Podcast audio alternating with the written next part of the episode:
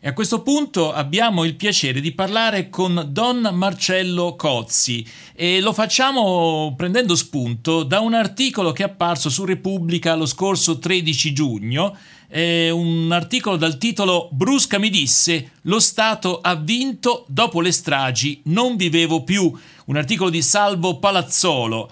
Don Cozzi, il sacerdote che ha assistito in carcere l'ex mafioso. E l'articolo inizia così. Tre anni fa Giovanni Brusca, il boia del giudice Falcone, reo confesso di tanti omicidi, ha chiesto di parlare con un sacerdote, Don Marcello Cozzi, l'ex vicepresidente di Libera, che in carcere ha incontrato collaboratori di giustizia ma anche mafiosi e lui è andato. E abbiamo proprio con noi Don Marcello Cozzi, che naturalmente ringraziamo per la sua disponibilità e vogliamo chiedergli appunto com'è stata questa esperienza con Giovanni Brusca che lo ricordiamo ha, ha sulla coscienza più di un centinaio di omicidi, è però una persona che a un certo punto ha cominciato a collaborare con la giustizia e si parla anche di, come dire, di un pentimento che va nel, nel profondo. Ecco, che idea si è fatta Don Cozzi? Beh, intanto è sempre così bello importante ma anche difficile estremamente complicato incontrare queste persone.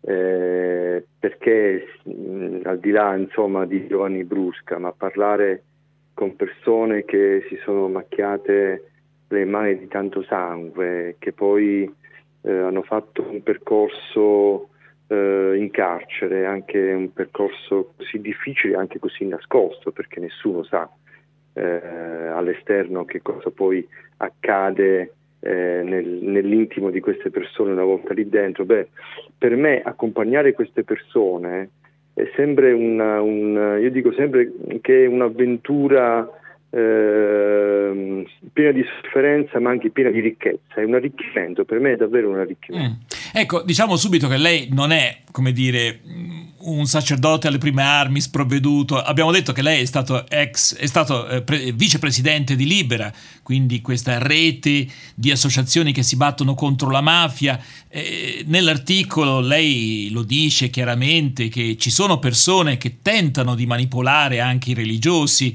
per averne dei vantaggi. Ecco, eh, che impressione ha avuto da questo punto di vista dall'esperienza di Brusca? Ma per esempio io so che lei ha avuto a che fare anche con Spatuzza, altro mafioso che a un certo punto veramente fa una svolta impressionante nella sua esperienza di vita, è così? Sì, sì, ogni, eh, io ricordo che uno, uh, uno, dei, uno, dei, tanti, insomma, cosiddetti pentiti, ma tecnicamente noi li chiamiamo collaboratori di giustizia, uno dei tanti che ho incontrato in questi anni, una volta era un siciliano, io gli chiesi, ma senti tu, eh, lui era in carcere a Rebibbia, eh, e io gli chiesi, ma senti tu eh, qui hai un cappellano, perché hai mandato a chiamare me? E lui mi rispose, perché voi, eh, e si riferiva me come prete e come altri preti che siamo appunto impegnati su questo, su questo versante sì di libera ma diciamo dell'antimafia sociale, certo. no? di questo impegno così bello e difficile. E lui mi disse perché voi eh, riuscite ad entrare in frequenza d'onda con noi, cioè perché noi eh, abbiamo la possibilità, una volta che ci eh, interfacciamo con voi, abbiamo la possibilità, abbiamo la certezza di essere capiti nel nostro linguaggio. Eh, cosa strana, cosa, è una cosa è, strana questa, no? È, è, è strana, ma, ma, fino a un certo punto, perché sta a significare che loro riconoscono il nostro lavoro, il nostro lavoro, cioè appunto nella cosiddetta antimafia sociale, lo riconoscono, ma ci dicono anche un'altra cosa, ci dicono che eh, il nostro mondo, il mondo della mafia, il mondo dei mafiosi, è un mondo che può essere capito soltanto da chi, tra virgolette, lo frequenta eh, e anche, anche, anche, anche, perché lo frequenta, lo, lo frequenta, perché sta dall'altra parte. No? Sì, sì, mi, mi viene in mente Buscetta che aveva un grande rispetto per Falcone perché appunto aveva a che fare con una persona che sapeva bene il mondo, eh, che conosceva bene il mondo della mafia, insomma. Sì, sì, perfetto, sì, è proprio quello l'esempio, no? Proprio quello. Cioè, c'è la, la possibilità di eh, interloquire con queste persone eh, avendo anche la, la, la, capacità di saper, di poter leggere magari negli atteggiamenti, nelle parole, è stato importante per me quello che questo pentito siciliano mi disse perché, perché stava a significare che allora questo servizio, il mio, ma come tanti altri preti, ma non solo, anche di altre confessioni religiose, il servizio che facciamo su questo fronte dell'antimafia sociale è un servizio importante ed è un servizio importante non solo per quell'impegno, diciamo così, di denuncia sociale che si fa ogni giorno, ma è un servizio che per quanto mi riguarda ancora più importante nel momento in cui siamo chiamati a muoverci eh, sul versante di quelli che a un certo punto decidono di uscire dalla mafia. Allora lì io capisco com'è davvero importante stare su questo fronte. Eh, allora, eh, qualcuno potrebbe dire che dalla mafia non si esce mai, eh, ma ecco, ci sono situazioni in cui sembra vero il contrario. Ehm, come si fa a uscire dalla mafia per una persona che è vissuta sin dalla nascita in un ambiente assolutamente permeato da un codice di comportamenti e di valori o disvalori assolutamente pervasivi? Eh, sì, è vero, è, è, un discorso molto complicato questo. Diciamo che eh, dalla mafia come cultura, come codice eh, culturale, anche come, come codice valoriale, forse è davvero difficile uscirne. Anche qui io vorrei portare un esempio. Una volta andai a trovare un pentito di mafia, mi mandò a chiamare, lui era rinchiuso nel carcere delle Vallette a Torino e quando io entrai nella sua cella, lì mi fecero entrare proprio nella sezione e quindi anche nelle celle. E quando entrai nella sua cella, io ricordo che lui, e non ci conoscevamo con questa persona, lui venne, venne incontro a me e, e, e voleva baciarmi la mano e ehm, io, io, la ritirai la mano e lui me la voleva baciare non perché prete, non perché prete si bacia la mano, ma perché capì che lui era ancora con quel codice dentro di lui, lui aveva bisogno ancora di rapportarsi con una persona come se fosse un boss, no? Eh, e quindi io lì ancora una volta capii, ed ecco perché prima dicevo un arricchimento, perché sono comunque tantissimi insegnamenti che ti danno questi incontri e questi colloqui. Allora capì davvero, lì iniziai a capire che una cultura diversa, è una mentalità diversa. È vero, della mafia forse come codice culturale, come codice valoriale, come codice etico, se posso usare queste parole quando si parla di mafia, forse è difficile, è difficile, non dico impossibile, è difficile uscirne, ma dalle organizzazioni mafiose, in quanto organizzazioni criminali, come organizzazioni diciamo così militari, è possibile uscirne. Eh, di esempi ce ne sono tanti. È vero, poi come diceva lei prima, è vero, ci sono molti che magari eh, questo lo fanno soltanto per convenienza, ci sono molti che eh, decidono di collaborare con la giustizia perché magari si servono dello Stato per smantellare i clan avversari oppure perché vogliono accedere ai benefici previsti dalle leggi. Ma io eh, sono testimone diretto, e questo lo posso dire ad alta voce, proprio ad alta voce, sono testimone diretto invece di tanti piccoli miracoli che accadono nel silenzio di non poche persone, non posso dire che sono tantissime, almeno per quello che io ho, ho fatto e ho visto in questi, almeno in questi 20 anni di lavoro, però piccoli miracoli di, di, non poche persone che militavano in quelle organizzazioni criminali e che poi si sono messi in discussioni dentro e che poi sono uscite consapevoli del male che hanno fatto da quelle stesse organizzazioni, beh questo accade è accaduto e continua ad accadere. No, Marcello Cozzi, l'unica cosa per cui non sono d'accordo con lei è quando dice che sono piccoli miracoli. No, sono grandi miracoli, secondo me.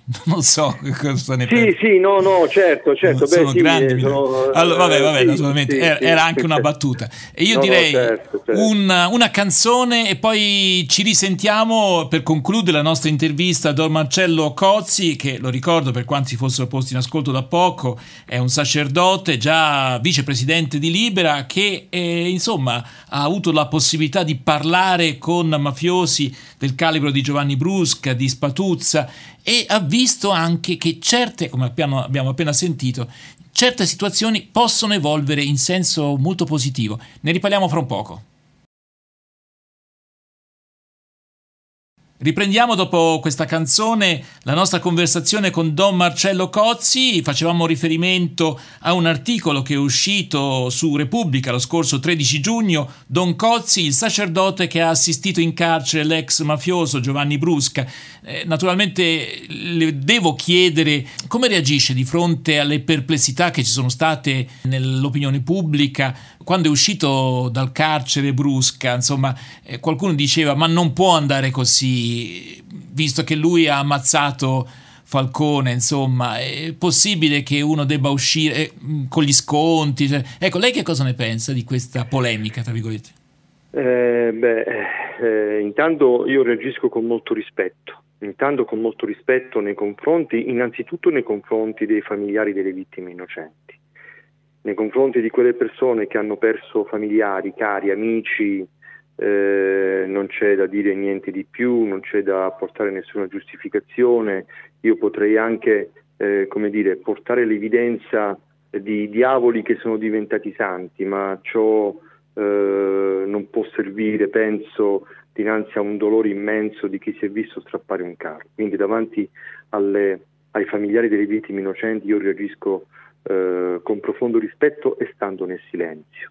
Lo stesso silenzio io eh, lo voglio utilizzare, l'ho sempre utilizzato, anche qui è un silenzio pieno di rispetto nei confronti delle polemiche che sicuramente non condivido, eh, ma che tutto sommato capisco. Perché dico capisco, pur non condividendo? Capisco perché se in effetti non si tocca con mano, eh, cos'è il mistero del, dell'uomo, non si potrà mai capire di cosa stiamo parlando. Quindi io Capisco anche, ripeto, non condivido però, capisco anche questa, no, come dire, questa, eh, questa polemica, capisco tutto quello che è scaturito intorno alla liberazione alla scarcerazione di Brusca, eh, però mi fermo davanti a tutto questo e dico sì, però eh, un attimo, eh, io penso che ogni uomo, ogni donna sulla faccia della terra è un'infinita possibilità. Eh, guardi, io ho sempre avuto, penso che sia un dono del cielo, forse una mia, è una mia caratteristica personale, ma ho sempre avuto la capacità in tutti questi anni di avere un approccio con queste persone profondamente laico.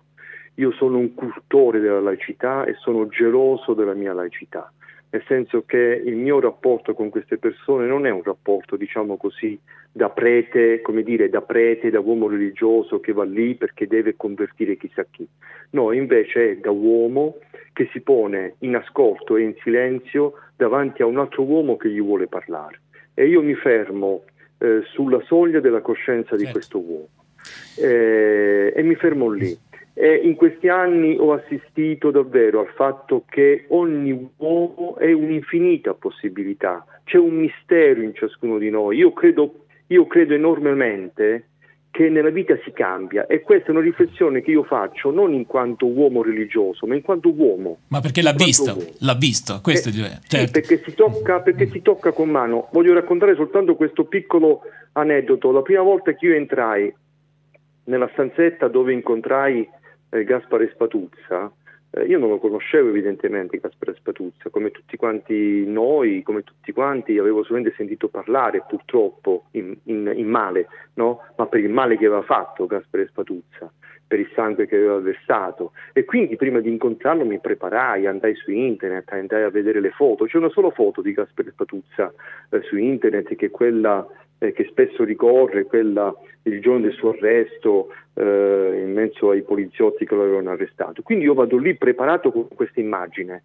che ho negli occhi. Quando entro in questa celletta dove per la prima volta lo incontrai ormai anni fa, eh, io ricordo che lui venne di fronte a me, eh, ci siamo seduti, mi, mi, salutò come se fossimo stati dei vecchi amici, in questa piccola stanzetta eravamo io e lui, parlavamo io da una parte di un tavolino e lui dall'altra parte io per i primi 20 minuti lo ascoltai in silenzio, senza mai interromperlo, e mentre lui parlava, io lo guardavo e dicevo dentro di me, mi hanno fregato, non è lui.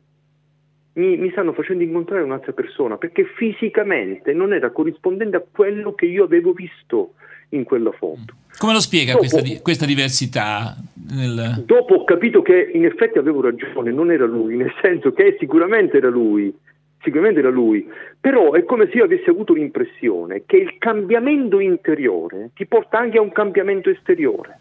Certo. Eh, non so come spiegarlo, ma eh, è quello che poi mi è accaduto anche nel momento in cui ho incontrato Giovanni Busca, ero più preparato, eh, ovviamente, ero molto più preparato quando ho incontrato Giovanni Busca, però anche lì c'è un cambiamento esteriore, fisico, che secondo me coincide con il cambiamento interiore. Ora io non voglio entrare eh, nel, dire, nel dettaglio dell'autenticità eh, dei mm. cambiamenti interiori, io non sono nessuno per stabilire niente. Io mi fermo soltanto a quello che vedo, punto. Io okay. registro quello che vedo, mm. punto. E dopodiché io mi metto in ascolto delle persone che parlano e che vogliono affidarmi eh, diciamo il tormento che si portano dentro. Punto. Un'ultima cosa la vorrei dire però a proposito della domanda che mi faceva prima.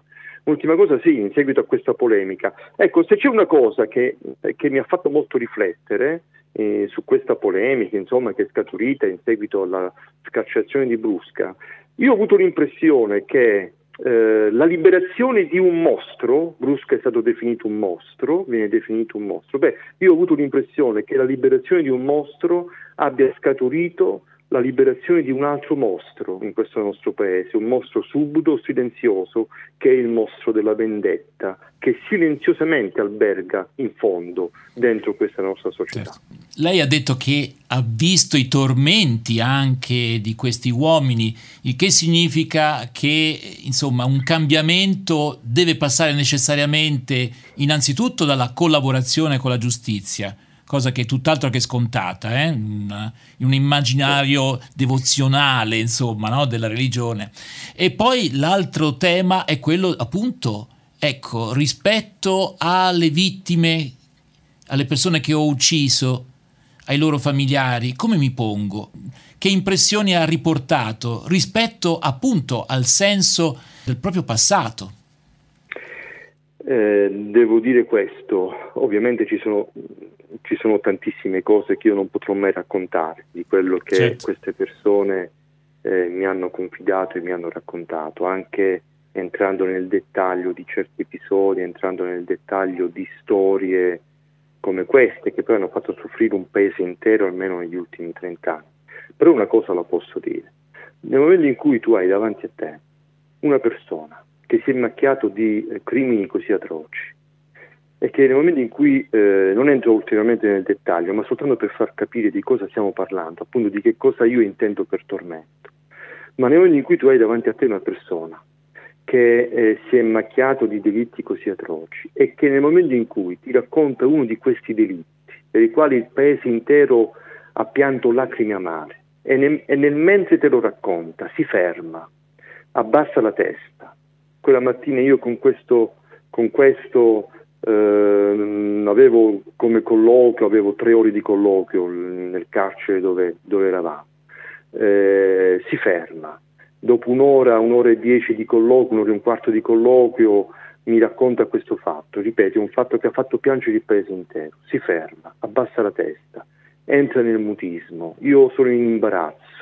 Lui alza un attimo lo sguardo, mi guarda in silenzio, ha eh, gli occhi pieni di lacrime, eh, eh, riabbassa un'altra volta lo sguardo. Io non sapevo cosa dire, ho farfugliato due o tre parole, ma, ma, ma, per rompere l'imbarazzo, perché non sai cosa dire.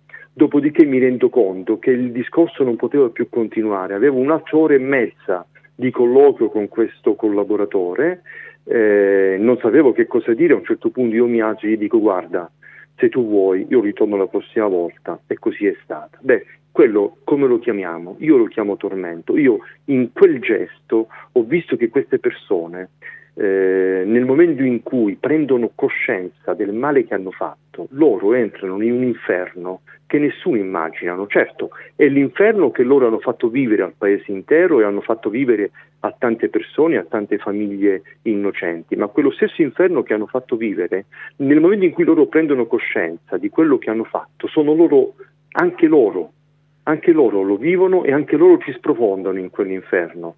E vivere quell'inferno poi per tutta la vita non sarà sicuramente facile. Ecco, quando io parlo di tormento, io parlo di questo.